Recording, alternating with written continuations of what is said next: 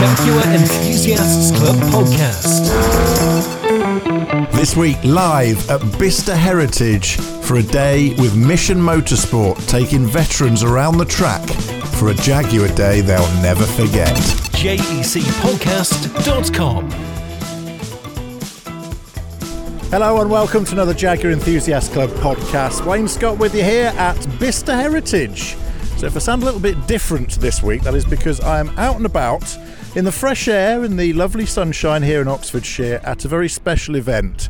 And it is run by the Jaguar Enthusiast Club, local region for Oxfordshire. And there are currently, in front of me, Jaguars out on track.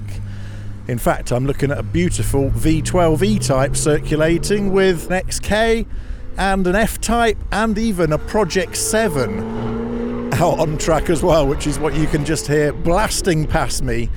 And Jaguar Enthusiast Club's Oxfordshire region have joined together with Mission Motorsport, who are based here at Bicester Heritage, to put on a very special day to give a track experience day in Jaguars for veterans who are here to enjoy their time out on track here at Bicester Heritage in a Jaguar of their choice. I think they've just about all gone out in just about everything. And there's a whole selection of Jaguars here as well, actually.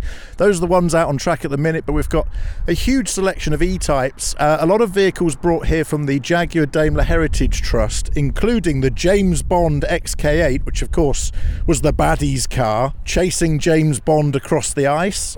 We'll find out more about that vehicle in just a moment. But first, let's get the details on exactly what vehicles the Jaguar Daimler Heritage Trust have brought along for the veterans to experience with Collections Manager Tony Merrigold.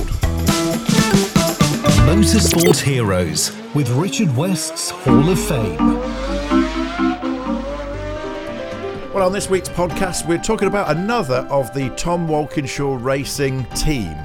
In fact, from the 1988 Le Mans winning team, so back to the Group C era, Richard. Who are we talking about this week? We're talking about none other than Derek Patrick Daly, a very accomplished driver and nowadays a commentator, an author, and also, like myself, on the speaking circuit, talking about business performance from his vast experience in motor racing. And yet again, the sticky hands of Mr. Tom Walkinshaw have been held all over Derek, who drove for the team, as you rightfully say, in 88, but also again in 1989 in his illustrious career. Well, he was one of the Group C silk-cut liveried car drivers, of course, but it started a long way before that. No doubt in single-seaters and probably in British Formula 3, is that right? Well, he started off in the Irish Formula 4 Championship back in 1976. I think it was, and then he graduated to the European Formula 2 Championship in 77, and he was one of those rare drivers in the late 70s who actually, during the 78-79 seasons, competed in both Formula 2 and Formula 1, and actually finished third in the Formula 2 Championship in both seasons. So, yeah, he was a real, true single-seater driver, but also a guy, quite a tough driver, and somebody who in a sports car excelled quite well. He also had a spell at Le Mans for the Works Nissan team as well. So clearly an experienced guy, but it's, as you rightfully say, started out his career in single-seaters and Formula Ford, indeed, as so many do. In 77, he did the British Formula 3 Championship.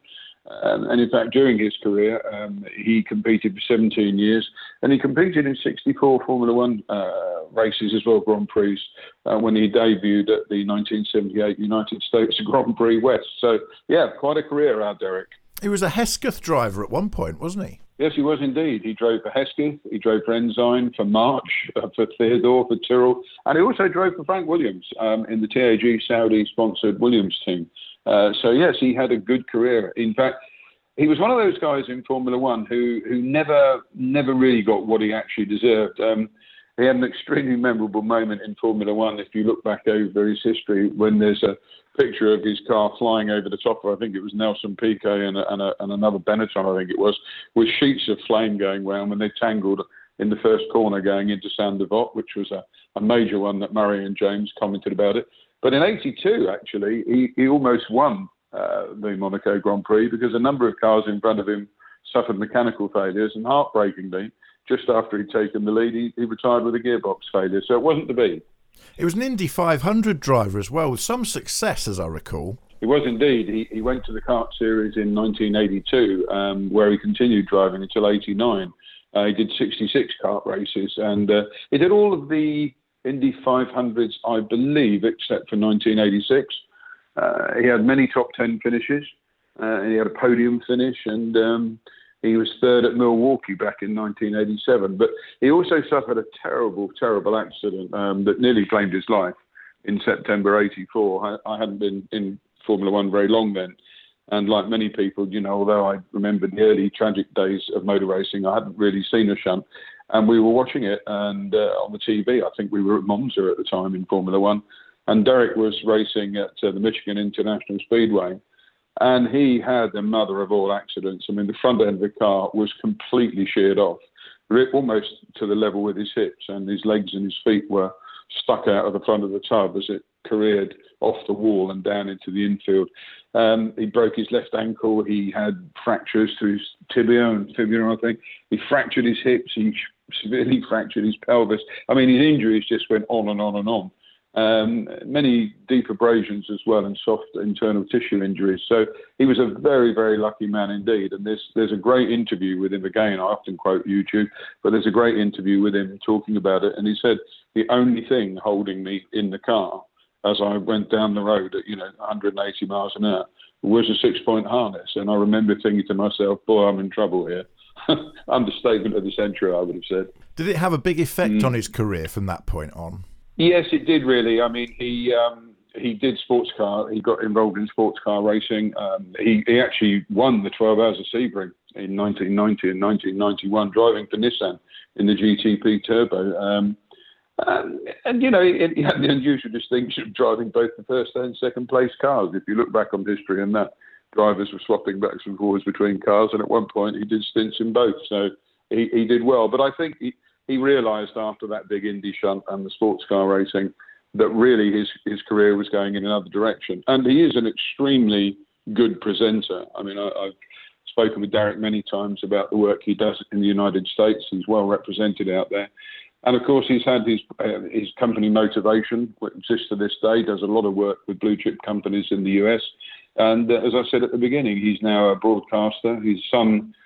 Connor is also now a successful IndyCar driver, and he's one of those guys who literally, from the moment he sat in his first Formula Ford, and if you rang him up now, he's a very likeable character, but immediately, you'd start to track stories about the world of motor racing, and I'm sure right now he's got a lot to say about the incident last weekend between Verstappen and Hamilton again. That's the sort of thing he would be quite outspoken on, I know.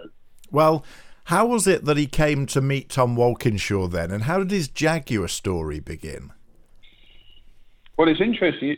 Just before I answer that, going back, I mean, in his early days, he was with a team in British Formula 3 and European Formula 3, Derek McMahon Racing. Derek McMahon was an amazing character who put a lot of money into his Formula 3 teams. But the way that it came along was, as team managers and team owners do, they tend to look back over the history. And, of course, Ron Dennis in the late 70s, 79, had a company, Project 4 Racing, that was very well known and was competing in Formula 2, and he drove for them. And it was from there, really, that I think that people noticed him. He immediately got the chance to drive for Ensign, and Ken Tyrrell picked him up. And as his career went through, and Williams also ran him, clearly he was the front runner. And it was, as we've said many times before, because dear Tom's name comes up with so many successful drivers, what Tom was looking for was tough, resilient drivers, and he was an ideal choice for Le Mans when, with four cars going to Le Mans, at times you had 14 drivers signed up, and Derek was one of those. Sadly, he didn't have a great 24-hour Le Mans in 88 or 89, but the reality was he was the sort of guy that Tom liked and understood because, yet again, as we've said before, Tom was a racer himself and dealing with these guys in a straightforward, no-nonsense way. Derek was one of those guys and still is one of those guys and made a perfect candidate for TWR Jaguar in those days. And I guess it was that background that he had from the Indy 500 and that racing in America that gave Tom the idea to partner him up with the other American drivers in the TWR team at the time, because he always seemed to be sharing a car with either the American crews or, of course, Larry Perkins or Jeff Brabham, two Australians that were racing for TWR at the time. Yeah, he did, and I think sort of the American pairing certainly was very much based on the fact that Derek, has lived in America for a long time, and I think he understood the American psyche when it came to racing and also their means of communicating with the team, and likewise being a good, tough, hard racer, as you rightfully say, he was in there with the Aussies as well. So yeah, good choice. I think in some ways, personally, looking back now, and I know several members of the team feel the same way, perhaps he would have been better with some of the more established stars that we had up there at that time. But Tom was always very, very focused on how he put his driver pairings together. And obviously at that time felt that the American stroke Australian pairing was the best for Derek in that stage of his career. And as you say, he went to the Nissan team and sort of ended his sports car career with the Japanese manufacturer. He did indeed. He competed in the IMSA Championship in 1990. And he also competed in the 24 Hours of Le Mans in 91. Again, he was back in the IMSA series.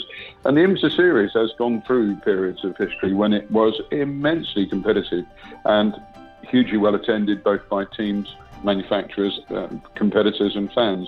So not a shabby career by any stretch of the imagination to say that, you've driven under the likes of Tom Walkinshaw, Ron Dennis, Derek McMahon, Frank Williams, the list goes on and on and on. And a thoroughly nice guy with it, and somebody who, to this day, as I say, is a compelling listen and a very good read, too, through his books that he's written. And precisely why we've inducted him into the Hall of Fame here on the Jaguar Enthusiast Club podcast.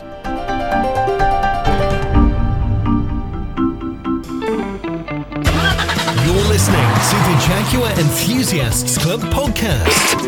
To find out what events you can get along to or to discover local club meets in your region, visit jec.org.uk. Well, I'm here with Tony Merrigold, of course, Collections Manager of the Jaguar Daimler Heritage Trust. And Tony, we're here once again in sunny Bicester. We seem to be doing well with the weather when we come here.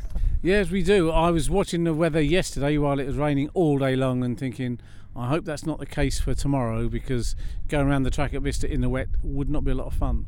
Well, there's a bit of a breeze in the air, but everyone's smiling, enjoying the sunshine that is here, and you're here for quite a serious reason, actually. Why is it important for the Jaguar Daimler Heritage Trust to support Mission Motorsport on days like this?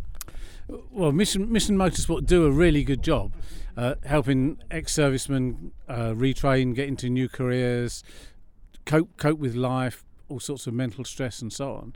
So it's just a very worthwhile charity, and obviously a lot of it is motoring based, which is what we do for a living as well. Well, talk us through the cars you brought here, because you've pulled out some of the fantastic Jaguar Daimler Heritage Trust collection. Of course, usually these cars are housed at the British Motor Museum site just outside of Gaydon in Warwickshire, but you brought some cars along. Talk us through them. Well, being Mission Motorsport and a military theme, we thought, well, what's the best cars that we can come up with a military theme or a services theme? So I've brought a princess, a flag and a machine gun along, basically. Absolutely, and the machine gun, of course, aloft behind the seats on this XK, of course, which was the James Bond car, wasn't it? Well, not actually the James Bond car, it was in the film. This was the baddie's car in Die Another Day, so it was the baddie called Zhao, so it was his car. Now, we are very fortunate, in amongst the paperwork we've got with the car, we have actually got a vehicle certificate from the Korean People's Army with the car, so we know exactly what spec it is as well. Fantastic. Of course, this was the car that chased James Bond and his Aston Martin across the icy lake in the film, and the guy had lots of diamonds in his face and stuff, didn't he? Yeah, that's the film, yes, yeah. We do also actually have the ice-studded tyres in the collection centre, really? Stacked up with a sheet of glass on top, forming a coffee table, but as the weather's good today, we decided we wouldn't need the ice tyres on it. Do you keep the machine gun on when you're driving down the road? We do keep it on because we can't remove it. Normally we do put a specially shaped tonneau cover over it, but today we did drive it down with the gun visible. We didn't see any police, but anyway, even if they saw us go past, I'm fairly sure they'd know what the car was, and I don't think there'd be any incidents. I imagine that it gives some people a scare when they look in the rearview mirror and see that behind them. You're certainly not going to be a victim of any road rage incidents, but I can imagine the kids know exactly what it is and get very excited about seeing it. Actually, the kids, no, the parents do, because sadly the kid, because that Bond film was a good few years ago now, the kids are, it's a bit too early for most of the kids, so they do tend to ask what it is, whereas they might know the last 2 or 3 Bond films, but not the earlier ones. And I also saw you pull in a lovely XJS Cabriolet, a V12. Tell us about that car. Right, so as I said, we've got a Princess, a machine gun and the flag, and the cabriolet is the Princess. So that's Princess Di's XJS Cabriolet. Fantastic. And those, the rumour goes, and you might be able to clear this story up for us while we're talking about this car, that originally, of course, the XJS Cabriolets had those lockers behind the front seats, but this, like a number of others, has the rear seats. Now, the story goes that Princess Diana actually specified them with special vehicle operations at Jaguar for the princes to sit in. Is that true, do you know? Yeah, that's exactly true. She wanted a car to take the two boys out, and obviously that was her choice of car. In those days the boys were still fairly small, because obviously there's not a lot of legroom in the back of a cabriolet. So yes, you're right, instead of the luggage lockers it was fitted with a bespoke set of seats which actually matched perfectly the front seats. Brilliant. And also, as you mentioned, we've got the flag here as well, which is the Austin Powers XK. Yes it is. I've put a thing on Facebook a while ago saying it's the Union Jack car, and a member of the services corrected me, say apparently the flag is only a Union Jack if it's flying on a jack shaft on a ship. So I now try and remember to call it the Union Flag car rather than the Union Jack car. Another genuine film car from the JDHT collection. Actually, no, in this case. Everyone thinks that until they read the notes on it. It was actually, so it wasn't used in the film, but it was repainted in the Union Flag colours, and it was used by the PR company after the film had been launched. So yeah, not in the film, but of the film, if you like. Well, it's a fantastic day for it, and I know you've been taking some of the veterans out yourself. It must be good fun just taking people out for a ride around a track all day. This is a good way to spend your day, isn't it, Tony? It's hard, but someone's got to do it. But yeah, I had some interesting people. I think you know, Wayne, that we're celebrating our centenary next year, which will be 100 years of Swallow Sidecars. Well, one of my passengers celebrated her centenary 4 years ago, so I had a 104-year-old passenger next to me. I've had an ex-Marine in there regaling stories of his time out in Malaysia and so on. So yes, as well as enjoying the driving, it's been an interesting day talking to some very nice people. And you're getting a sense of just what it means for those people to come out and have days like this as well.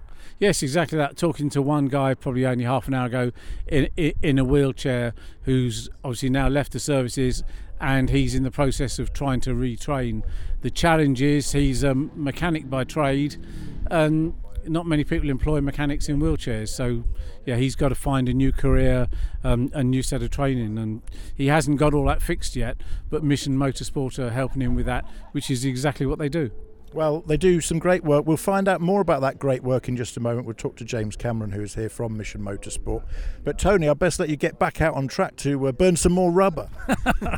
Yeah, okay, thanks Wayne, good talking to you as always. Well, having heard the support that the Jaguar Daimler Heritage Trust are giving to this event, and a little taste there of the great work of Mission Motorsport, I'm here with James Cameron, who of course leads up Mission Motorsport, and we're going to find out all about it. So where did this concept begin, and tell us more about it for those who've never come across your work before? Sure. 10 years ago I was just coming back from Afghanistan. I served in the Royal Tank Regiment for 17 years, I think, before I got out eventually in 2013. At that time, there were all sorts of extraordinary and exciting things starting up around recovery sport and using sport to help people on a journey of recovery for those who'd become injured or wounded through military operations. And where you see things that have gone on and become stuff like the Invictus Games, the path of regular sport was really straightforward, but motorsport was almost a bit like the Wild West. There were some amazing things going on, but a lot of things were being done with great philanthropic intent, but not necessarily the most professional delivery. And Mission Motorsport was formed by the MOD as the Forces Motorsport Charity in order to just help bring a bit of focus and regulation to an area that's got enormous potential. Our motto, though, isn't just about sport. Race, retrain, recover is all about that life journey that you can take people on in order that they're in a position to support themselves and their families through a broader recovery as they've left service. And we now find ourselves running Jaguar Land Rover's Armed Forces Engagement Scheme, as an example, but across a whole swathe of the automotive industry, helping people into new jobs so they can support their families after the military. And there's a great synergy here between ex-military personnel and motorsport. Many of, I'm guessing, would have been engineers in the forces themselves, but you know, they've been used to being at the peak of their game and applying engineering knowledge. This is just surely the natural home for so much of that talent. Yeah, I absolutely think so. And since, you know, Boadicea did great things for wheelwrights, you know, the Royal Air Force, places like we're standing on here, gave us the that sort of swathe across the centre of England that's such a centre of excellence for engineering, was one of the legacies of the Second World War, the human capital that came after it. And it's very much the same today. You know, the automotive industry is going through massive change. There are incredible opportunities there for people to do jobs for life. And we've got people of extraordinary quality leaving the services. And for us, putting those two things together is the most natural thing in the world, to be able to help them with that transition from service into whatever it is that they're going to be doing afterwards. There's a really interesting piece around high voltage behaviours at the moment. And we did a piece of work with the Ministry of Defence back in 2018 that very quickly we realised that the terminology was different. High voltages, where a Tesla, you know, a typical electric vehicle is a 400-volt vehicle. That falls as high voltage. Under civilian terminology, anything over sort of 48 volts can be determined high voltage. The military also use the phrase high voltage, but all three services, it's over 1,000 volts they would refer to as high voltage. And what that means is we've got this entire generation of service leavers and veterans who've got the behaviours, the skill sets and the competencies to do 400 to 600 to 800 volt range because they've been doing it all of their careers, but they don't know they've got it because the terminology is different. And to be able to join up little bits of the blinding obvious like that in order to benefit a whole population of people is really where our work falls. Is the focus these days on helping ex-military people get back into life, or is it to find them jobs? Is there a more of a kind of rehabilitation therapeutic aspect to this, or is it focused about getting jobs and getting a life after the forces? Where does the focus lie, or is it maybe a bit of both? I think these things are all absolutely intertwined. You know, rolling back to 2012 when the charity was first established, the narrative was very much around the wounded, injured or sick. It's really interesting with the events of the last sort of, you know, month and a half and the impact of Afghanistan that actually you're looking at an entire era, particularly of Afghanistan veterans, who may be experiencing a form of moral injury as they've seen some really quite toxic narratives around at the moment around their time being wasted in Afghanistan, and us winning that narrative in order to help people to realise that actually you've got to think in generational terms with countries like Afghanistan, and the impact that we've had there not only kept us safe for 20 odd years, but also that generation of Afghans. Oh, listen, Project 8 in the background. What a great backdrop to a chat this is. We're not having the worst day here, it must be said. But that 70% of Afghans are under the age of 24. They've never experienced, understood, had that in. And they're going to experience it now, and that generation will make their voices heard. And in the meantime, we've been putting people in harm's way so that our families weren't. And I think the very professional job that our armed forces did when they woke up in the morning, it wasn't really the plight of Afghanistan they were thinking about. It was their compatriots who they served alongside. They should be incredibly proud of what they've done. It's great to see the work that you do and the fantastic lives that ex-military people are able to go into because of the work of Mission Motorsport. But do you think we need to still do more to look after our veterans after they come out of the services? I mean, I think this is one of the things that you just chip away at. And for us, it's about joining together communities. And so we've got a community here from guys who are still serving, you know, so we've seen folk in uniform here today, all the way through to Mary, you know, one of that greatest generation who's just about to turn 103, who's been here as well with her Royal Marine son-in-law, who himself is in his 80s. You know, it's absolutely wonderful. But wherever we can join communities together to give people new networks that they can rely on, new friendships, new interests, like those who love their cars, those who come together in order to form communities in the outside world. That's when we're really nailing it, because we're helping them to become successful civilians. What do you think people who have never been anywhere near the forces can learn from those that have? Come and have a chat, for goodness sake, and find out where your money's been spent. You know, we've all collectively as taxpayers kind of paid for this. We've sent a generation of our young folk away in order to do the work on behalf of the country. And regardless of politics, they haven't made those decisions, but they absolutely have done it so that we who remain don't have to go and do that. And I've never had a bad experience by joining up the guys and girls who've served and those who support them with the wider population. And there's a lovely opportunity really to get involved with extraordinary people and to make a difference. And I think never more has it been needed. Well, of course, you mentioned that Mission Motorsport is a charity. So for the most part, where does the funding come from, and what can we do to help you do more? Absolutely. These are difficult times for charities. We have... and we've seen a lot of service charities as well as wider charities have folded over the course of COVID. For the first time, and it's very contrary to a narrative that's popular, is we're seeing support come through from government. But it's a fraction of our work which we do, where we lean into industry. Industry is fantastic at being able to help us too, but we absolutely rely on people. Fundraising, coming up with great ideas, looking to club together in order to do stuff which they love. And if you've got any ideas or there's something you'd like to do, our website, through the Facebook page, please get in touch, and we'd love to reinforce whatever you can do in order to be able to support our veterans. Well, we'll do that, and of course we'll put all the links to that on the description part of the podcast page at jecpodcast.uk as well. We're here out in the middle of Bicester Heritage on a beautiful day, surrounded by gorgeous Jaguars from all eras and all ages. It's a special day. It must mean a lot to your guys as well. Really fantastic. I'm just seeing the smiles in the passenger seats of things, and some of the engaged conversations of people who were just lit up because there's a Bond car here, there's a Princess Diana's XJS is here. This is really special stuff.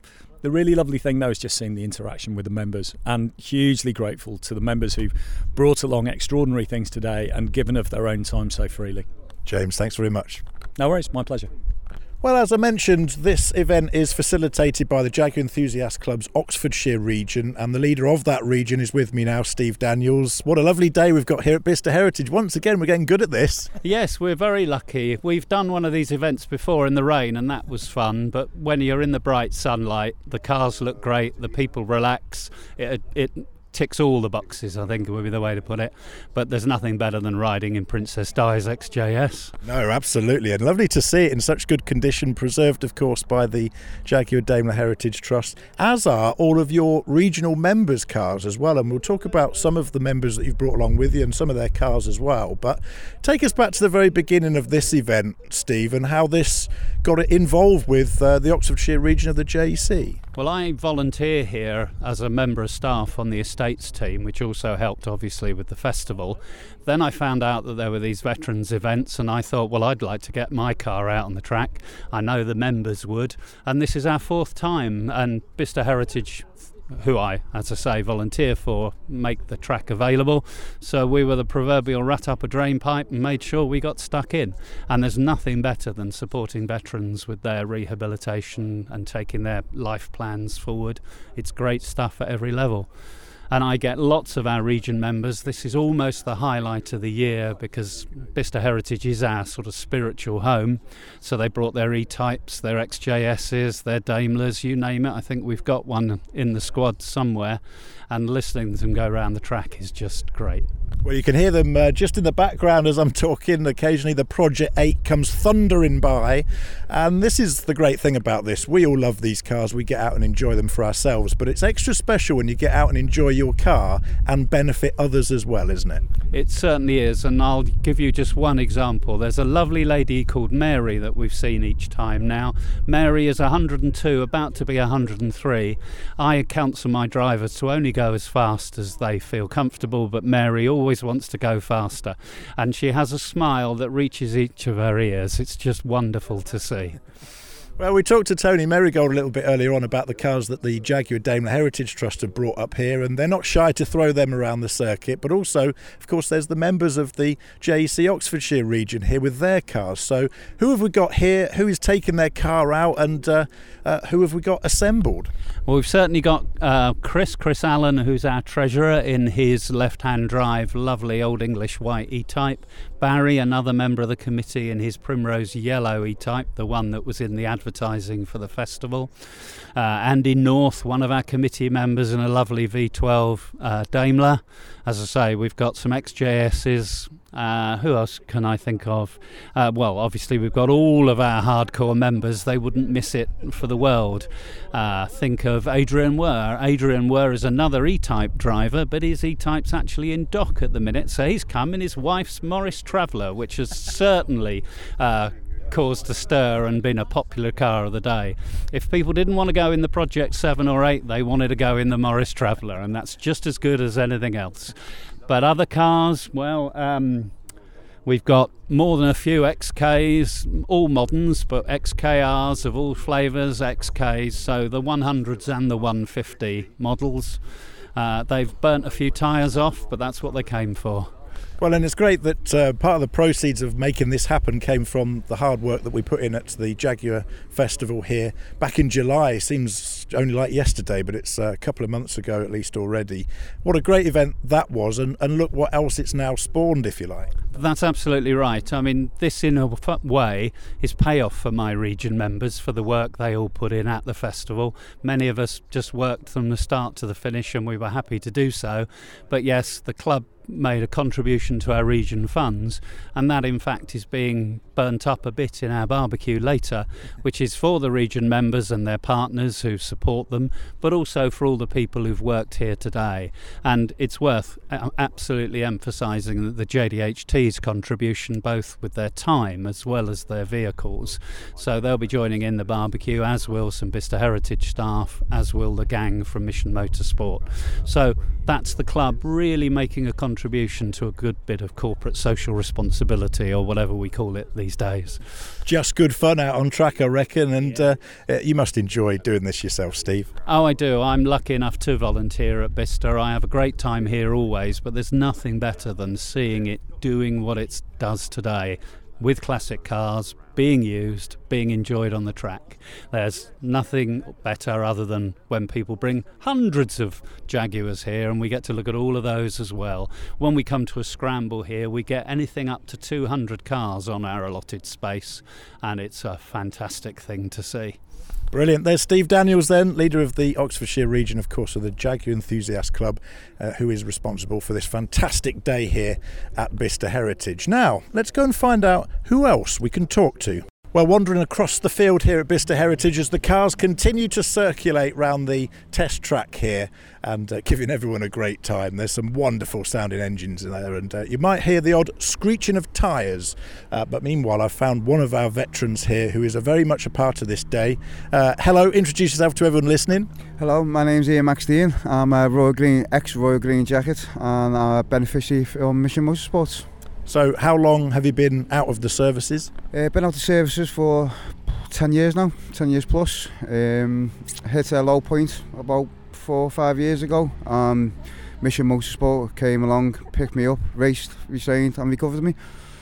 Explain what it's like, because I can imagine that people listening who have never been near the armed forces struggle to comprehend just how difficult it is when you come out of a long tour or a long service and then you're faced with sort of everyday life. Talk us through the difficulty of that. So it's everyday life, everyday struggles. So basically suffering from bad PTSD myself from Northern Ireland. It's crowd control for myself personally. So me going out to big crowds and stuff like that, I just can't seem to do it.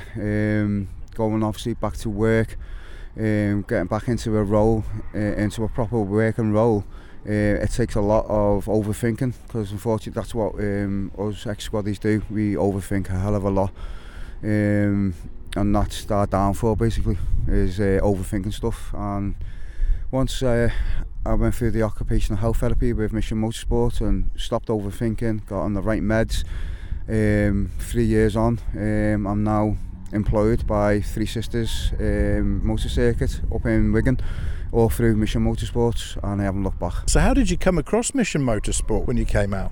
So I come across Mission Motorsport. I was up in Liverpool and I got asked to take veterans from a local hub up there to the Three Sisters for a day. And I said, yeah, I'll take them. I dropped them off and I picked them up. Seen Jim and Lionel, the chief display instructor. He basically turned, it was like a belly, something turning in my belly, and I was doing the display stuff. 2 years on, I'm doing live shows with Terry Grant and Lee Bowers in the NEC. And like I say, I haven't looked back. It's just been absolutely fantastic the way they've picked me up, and haven't put me down until I'm fixed. And I never will be fixed.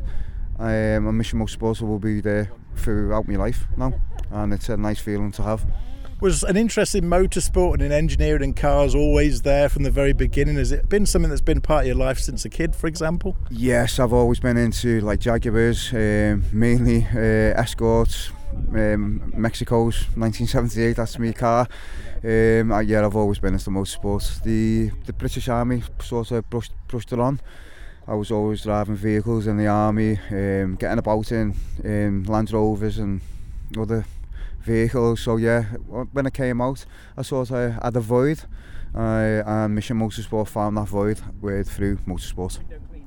I mean, obviously this is a great fun day and we've got some amazing cars here. I'll ask you what your favourite vehicle that you've been out in today is in a moment, but what does a day like this mean to you and guys like you?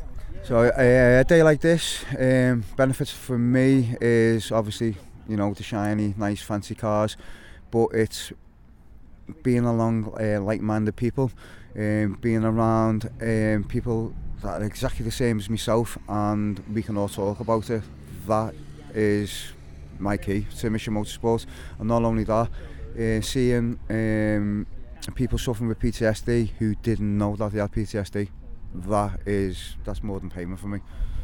Seeing people coming along, I've seen a friend now who was in a bad way a year ago, and now he's thrived in a new job. We're actually going to his CART place on the 20th of this month to do a video of him, and I just can't wait to meet up with him and to see how he's progressed. And this is all through Jim and Mission Motorsport. The thing of having a community with shared interests is so powerful, isn't it? And as you look around the cars today, there are some awesome ones. So if I could give you the keys to one of the Jaguars we've got lined up, which one would it be? The 4.2 E-Type. Yeah. Oh, really? Yeah, the old school. The new ones don't really do it for me. It's the old school. You drive with your hips with them. Whereas the new ones, the computer does all your driving. With the old boys, you drive with your hips. Yeah, that's definitely the E-type for me. I have to say, you've surprised me there, because I thought you were going to say the Project 7. No, definitely the E-types all day long. Brilliant. Thanks so much for talking to us. Thank you very much. Well, I've walked to the end of the line of the cars that are entering the circuit here at Bicester Heritage, and I've found myself a beautiful turquoise XJS. It's one of the later 4-litre facelifted versions, and it's in that lovely launch colour that the X300 used. So a very limited edition XJS, and the person who's just got out of it has a very interesting story. Now, we spoke to some veterans early on who had left the forces, but Mission Motorsport also works with some who are currently serving and looking for their future after their exit, and one such person is with me now. Introduce yourself, sir. Yes, my name's Neil Vipers. I'm currently an MT driver up at RF Waddington up in Lincolnshire, so it's been a nice 3-hour drive down here in the sun, and I've been driven around myself, which is quite nice around the track. So, explain firstly what it was like in the XJS. You looked very comfy in there. In fact, despite the fact you're on a track, it looked like you were going to nod off at one point. Well, nothing against the driver, but it was a very comfortable drive. And obviously the sun coming off, it gets in your eyes a little bit with that low ride. But it was very enjoyable, very smooth, very quiet as well, when you consider what else is on display here. It's a very, very quiet drive, which is nice to have a conversation with as well. Yeah, absolutely. Well, of course, RF Waddington, based up in Lincolnshire, just on the outskirts of Lincoln. It's that airbase that you drive through as you enter Lincoln, through the fens there. I know it very well. It's about 5 minutes from my house, but you are looking for your route out of the forces, I guess. So explain what faces you now in your career. There's lots of challenges. But the more important ones right now is how we can help the community come out of this pandemic. So I've done a lot of work myself, moving assets around, especially around Nottingham and Grantham, in trucks. But where I want to be next is haulage. So I've got my licenses, I'm all ready to go. It's just, do I have that courage to leave and do the next phase of driving, which is long-haul haulage. That's one of the many things that I'm looking at, or whether staying in and further going through the ranks. If you do come out and you go into haulage, we are talking right in the middle of an absolute shortage on lorry drivers, to the point where there isn't any food on the supermarket shelves, so potentially a very lucrative career. It could be. Obviously there are huge numbers being bandied about right now. You're looking at anything from doubling my current wage, which I've rubbed my hands at, to even tripling it around London. Obviously, with London come London traffic, and no one likes London traffic, do they? But it's one of those things that it takes you away from the family as well for 6 out of the 7 days.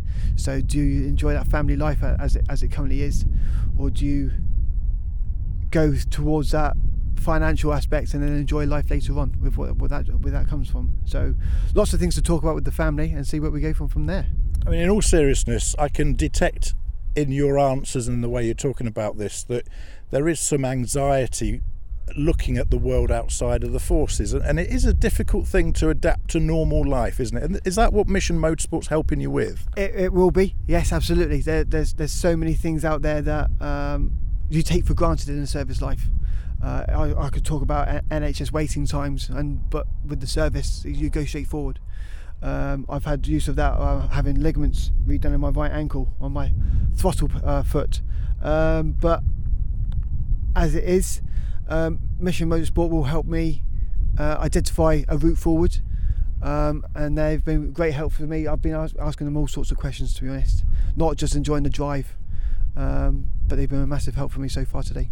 Well, we wish you all the best luck with your future career. And what does coming out on a day like this mean to you? How does it change things for you? Today was not what I expected. So it's been I've been non-stop smiling all day, especially in some of the faster ones. But I love Jaguars. It's been an amazing day for me, and I hope this kind of thing continues. What sort of Jaguar from the lineup that we have here would you like to drive home in? If I was able to hand you the keys, you wouldn't have to hand me the keys. I will take the keys from you. It's the E-types. They are iconic, and as soon as I saw it this morning when I pulled up in my Vauxhall Astra, they're beautiful cars, and the wire rim in particular, it just makes you, yeah, it just makes it pop. They're all going to be jealous back at Waddington of this, aren't they? I've taken so many pictures and so many videos, they won't believe that this was actually a day of work, but it's fantastic. Brilliant. Well, it's so great to hear that you've had such a great day, and I know the JC Oxfordshire region really love to do this for you guys, and all the best of luck with your future career. Thank you so much. Thank you.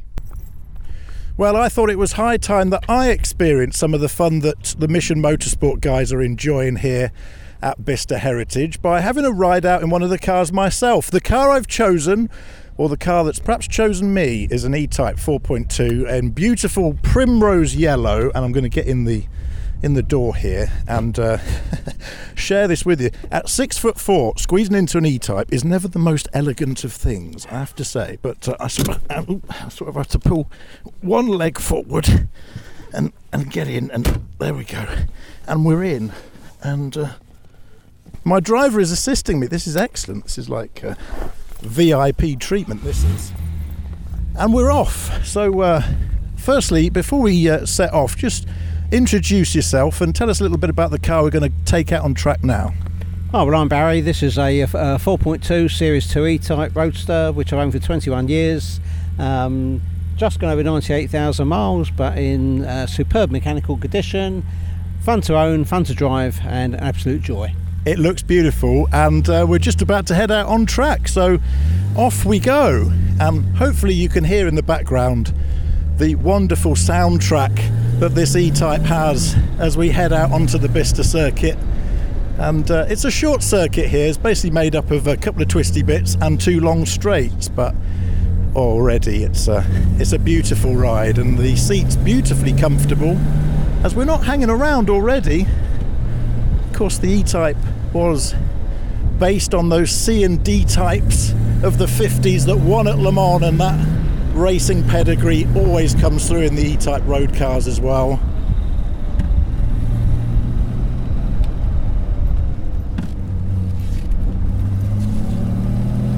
And I gotta say, for an old girl, she handles well round this circuit. We're down the straight now. Old girl should be a young 50. A young 50, absolutely.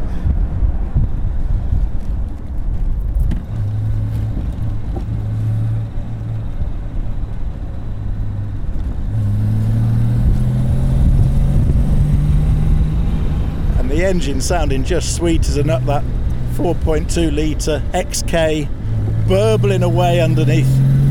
That long bonnet that's stretching out in front of me with a big hump on the top of it as we warm now into the circuit, taking the corners nicely with a bit of drift.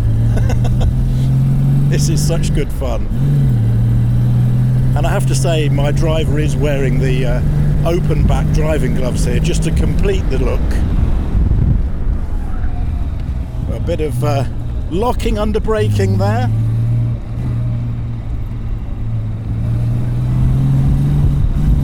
Back end just stepping out, as E-Types love to do. There's a lot of engine up front in an E-Type, and it's part of the fun of just allowing the car to step out and enjoy itself like that. This is what it's all about. Jaguars on track, ladies and gentlemen, with the Jaguar Enthusiast Club, Oxfordshire region.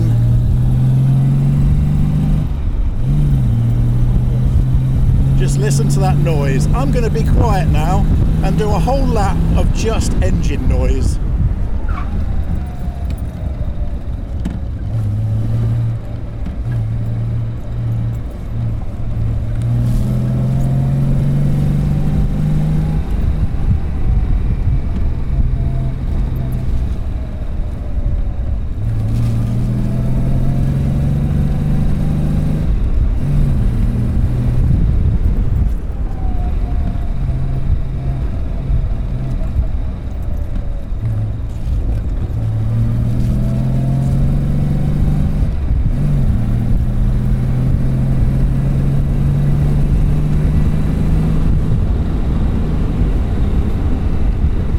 That concludes a lap of the Bicester Heritage track here. What a fantastic experience. I tell you what, sometimes I just love my life. I really do.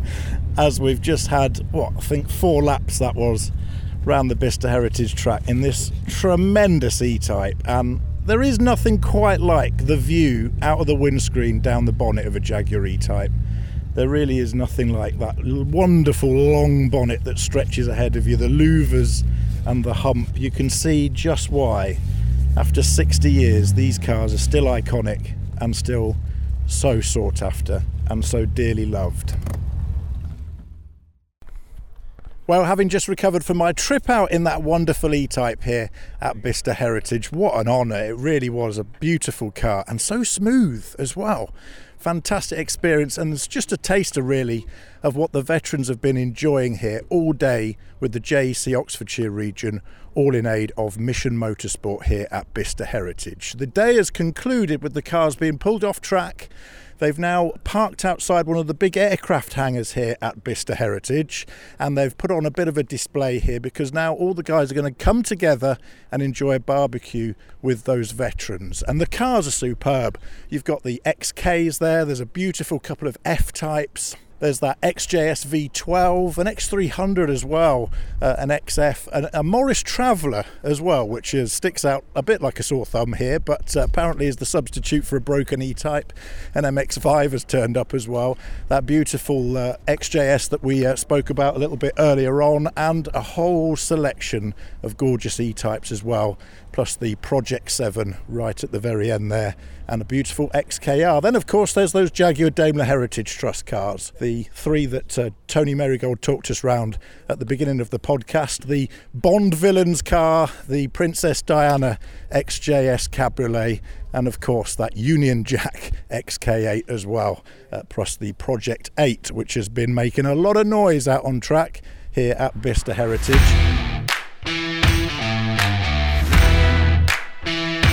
You're listening to the Jaguar Enthusiasts Club podcast. Tom's Jaguar Racing Diary, sharing the knowledge, drama and innovation from behind the scenes at the Jaguar Enthusiasts Club Race Championship.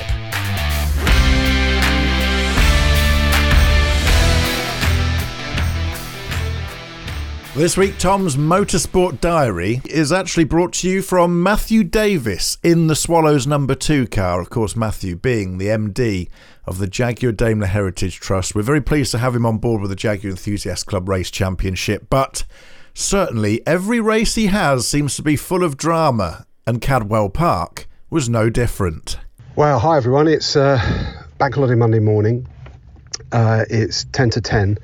And I've just got my XJR six-pack, so I'm back in the turquoise supercharged Class D car. I don't know if you remember the story. My story is that it's my first season at JEC Championship. I bought a Class D XJR in a fantastic turquoise, launch turquoise colour, and it was a good proven car.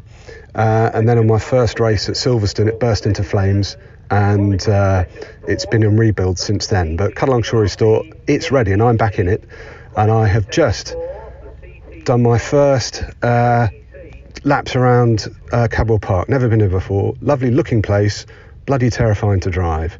And just as I was hopping in ready to do the thank goodness they put on qualifying beforehand, a practice session before qualifying, and my gear stick snapped just as I was pulling out. So that wasn't great, and I'm just learning a new quick shift system, and we've got a new clutch, so it all feels very different to before. But anyway, they managed to drill a hole in the bottom of the stick, bed it back in, and give me something to get around the course in, which I did. So frightening. Qualifying's in 3/4 of an hour. I'm just trying to calm down, and I'll come back and tell you how it all went. Wish me luck. Oh dear, another eventful session. This is quite the saga. At least it's interesting, I hope, for you listeners. But anyway, what happened was I went out for qualifying, and slightly weird gear change and a very high clutch and all sorts of things to try and get my head around. It was going, look, a car feels quite settled, feels good in itself, until I was just sort of coming out of Barn, where you then sort of get ready to boost it along that little back straight, start-finish straight, and it threw a supercharge belt, just lost all power. So luckily I was able to coast into Marshall's post and wait and see, and then it got really interesting because the session finished, and the chap came over in his big 4x4 to terse away, and as we approach, you have to, at Cadwell it's quite steep up the section to get you back into the paddock.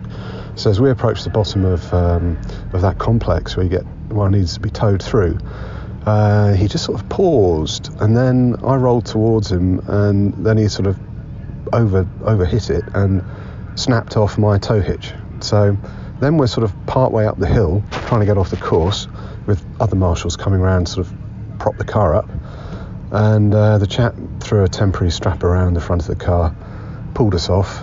Anyway, got back to the lads in the pit, and it turns out that he sort of half pulled off the front subframe, so we've got a bit of a sledgehammer job to get it ready for race one. So and the small matter of putting on a new supercharger belt, and all the time with a gear linkage that's at best really a jury rig. So it's going to be fun, and I'll be back to see what happens later. And poor old Tom's got a misfire, so it's all hands on deck in the Swallows pit. Wow, that was exciting. I've just done race one. And it just started to drizzle a bit at the beginning, getting the old spits and spots on the windscreen. You just think, oh, please don't. And I was at the back of the grid. I'll blame it on not having an active transponder, so none of my lap times were recorded from the first session, but I probably would have been there anyway. So I was just really trying to hang in with the cars in front, and I think it's Roger in a green XJS was ahead of me, and I sort of managed to stay with him.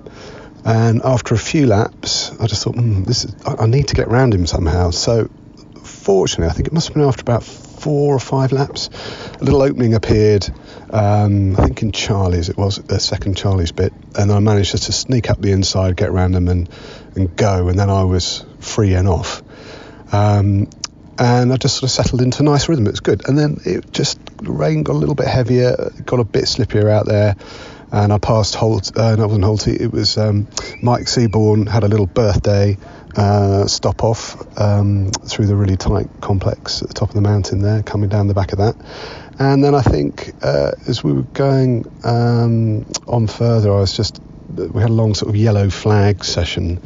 And then when it green flagged, I let Tom past, and then a sort of pack of the other 3 faster cars came, and I just waved them all through at the next corner, and then was confronted with I think it's Guy's beautiful Quaker State style XJS doing an elegant pirouette off through the wet grass. Anyway, he managed to catch me up later, and we I think those were the only sort of casualties, apart from poor old Tom, whose car had a misfire beforehand, and he had a big spin and parked it, and I think it's a pretty poorly car, so we'll just wait and see what happened to that as they're towing him in now.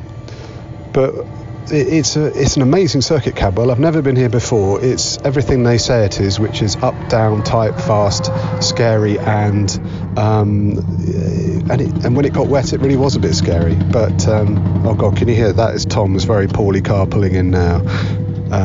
So another race to come, and I'll come and tell you all about it later. Well, that's it. I've done it. I've done my 6th race finish, and I got stuck behind Roger Webster, who's in a Class A car, and just couldn't get past him. So I kind of just hung in there and monstered him all the way up the hill, then monstered him all the way down the hill. But just on the straight, he seemed to just pull that little bit ahead, so I just couldn't get him. So it was very annoying, but very entertaining. So it was nice to be in the turquoise car, back in my own car again, and it was nice to have something with the oomph to keep up with the cars in front. And it was a tricky old day. It got just little spits and spots of rain, just made it greasy, so it was just about wipers on, and the car behaved very well. It held together pretty well in the last race. And I'm really pleased with it. I'm really pleased to have just got another one under my belt, and to have had a good tussle all the way around with Roger. So thanks everyone. It's been a fun day, long day, but a good day. And more importantly, the car lives to fight another day without any horrible dents or dings or anything. I'm not sure what happened at the front, or I'm going to let Tom tell that story, but... yeah, it was good fun, and can't wait for the next one. That's all for this episode of the Jaguar Enthusiast Club podcast. Don't forget to keep in touch with us here on the JEC podcast via www.jecpodcast.com, and you can get in touch with us very easily by using the voice recorder on there to leave us a message, or you can use the contact form if you prefer to write your messages. Don't forget, you can also join the Jaguar Enthusiast Club online by clicking the Join Today button on the top right-hand corner of the podcast page to enjoy all the benefits, plus the fantastic glossy 130-page monthly magazine that's all included in your membership of the worldwide Jaguar family that is the JEC. This is the Jaguar Enthusiasts Club podcast. Subscribe for new episodes at jecpodcast.com.